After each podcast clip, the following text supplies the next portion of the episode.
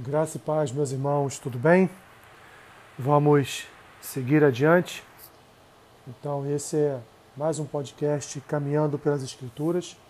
Hoje, dia 17 de abril, faremos a leitura de Levítico, capítulo 21, Salmos 26 e 27, Eclesiastes, capítulo 4 e 1 Timóteo, capítulo 6.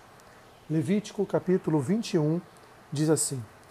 Disse o Senhor a Moisés: Fala aos sacerdotes, filhos de Arão, e dize-lhes: O sacerdote não se contaminará por causa de um morto entre o seu povo, salvo por seu parente mais chegado, por sua mãe, por seu pai, por seu filho, por sua filha e por seu irmão, e também por sua irmã virgem, chegada a ele, que ainda não, deve, não teve marido, pode contaminar-se. Ele, sendo o homem principal entre o seu povo, não se contaminará, pois que se profanaria não farão calva na sua cabeça, e não cortarão as extremidades da barba, nem ferirão a sua carne.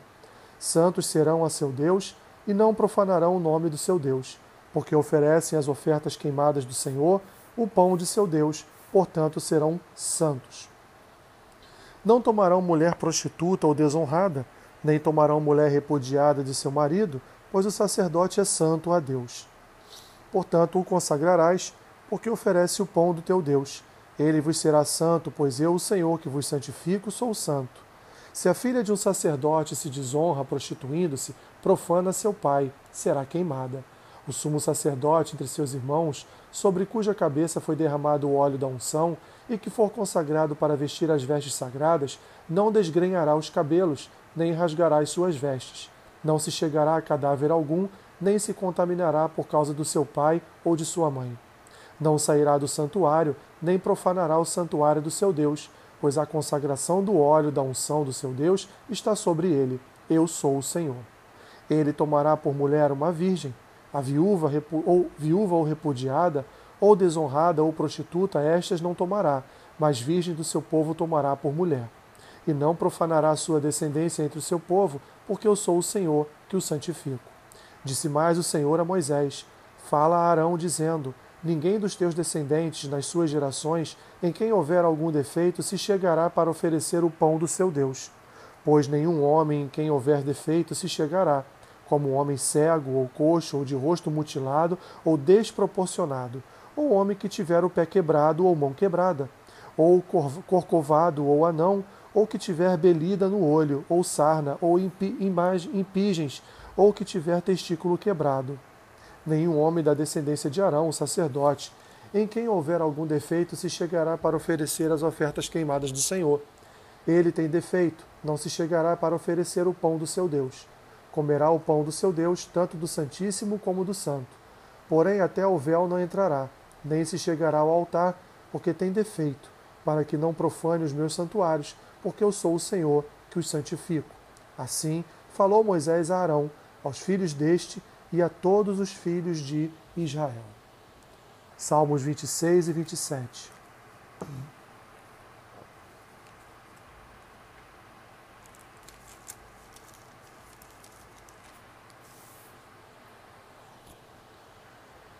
Faze-me justiça, Senhor, pois tenho andado na minha integridade e confio no Senhor sem vacilar.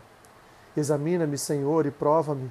Sonda-me o coração e os pensamentos pois a tua benignidade tenho, para, tenho os olhos, e tenho andado na tua verdade. Não me tenho assentado com homens falsos, e com os dissimuladores não me associo. Aborreço a súcia de malfeitores, e com os ímpios não me assento.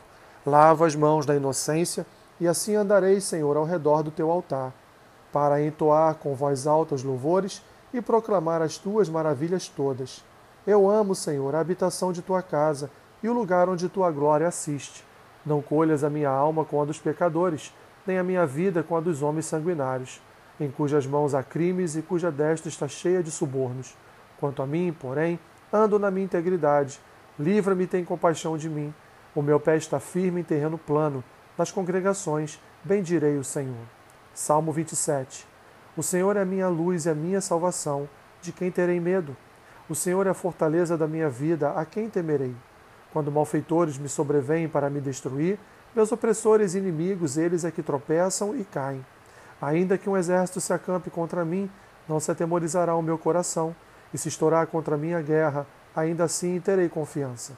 Uma coisa peço ao Senhor e a buscarei, que eu possa morar na casa do Senhor todos os dias da minha vida, para contemplar a beleza do Senhor e meditar no seu templo. Pois no dia da adversidade ele me ocultará no seu pavilhão, no recôndito do seu tabernáculo me acolherá, elevar-me-á sobre uma rocha. Agora será exaltada minha cabeça, acima dos inimigos que me cercam. No seu tabernáculo oferecerei sacrifício de júbilo, cantarei e salmodiarei ao Senhor. Ouve, Senhor, a minha voz, eu clamo. Compadece-te de mim e responde-me. Ao meu coração me ocorre, buscai a minha presença. Buscarei, pois, Senhor, a tua presença. Não me escondas, Senhor, a tua face. Não rejeites com ira o teu servo. Tu és o meu auxílio. Não me recuses, nem me desampares, ó Deus da minha salvação. Porque se meu pai e minha mãe me desampararem, o Senhor me acolherá. Ensina-me, Senhor, o teu caminho e guia-me por vereda plana por causa dos que me espreitam. Não me deixes à vontade dos meus adversários, pois contra mim se levantam falsas testemunhas e os que só respiram crueldade. Eu creio que verei a bondade do Senhor na terra dos viventes. Espera pelo Senhor, tem bom ânimo e fortifique-se o teu coração. Espera, pois, pelo Senhor. Eclesiastes capítulo 4.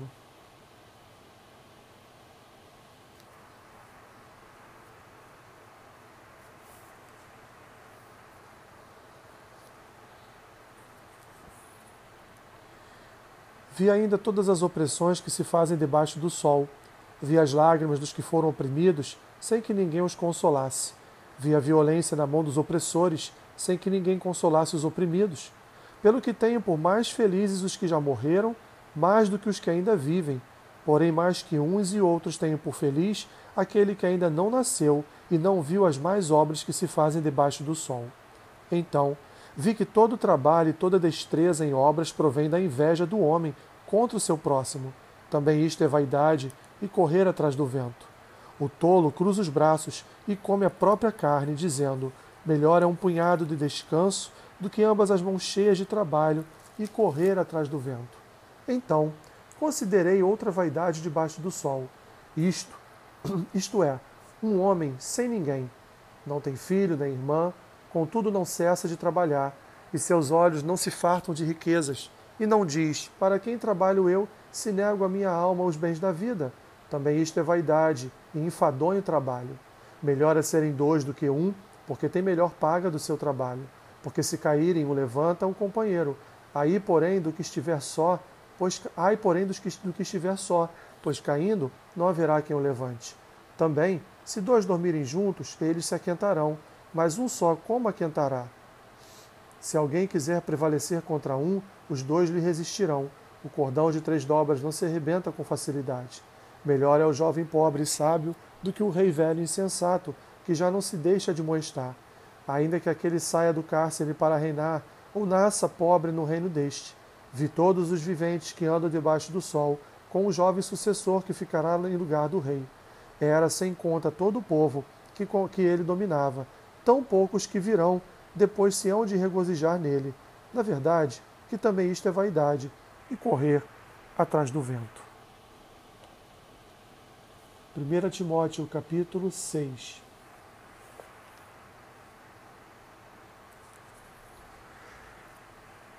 todos os servos que estão debaixo de julgo considerem dignos de toda honra o próprio Senhor, para que o nome de Deus e a doutrina não sejam blasfemados.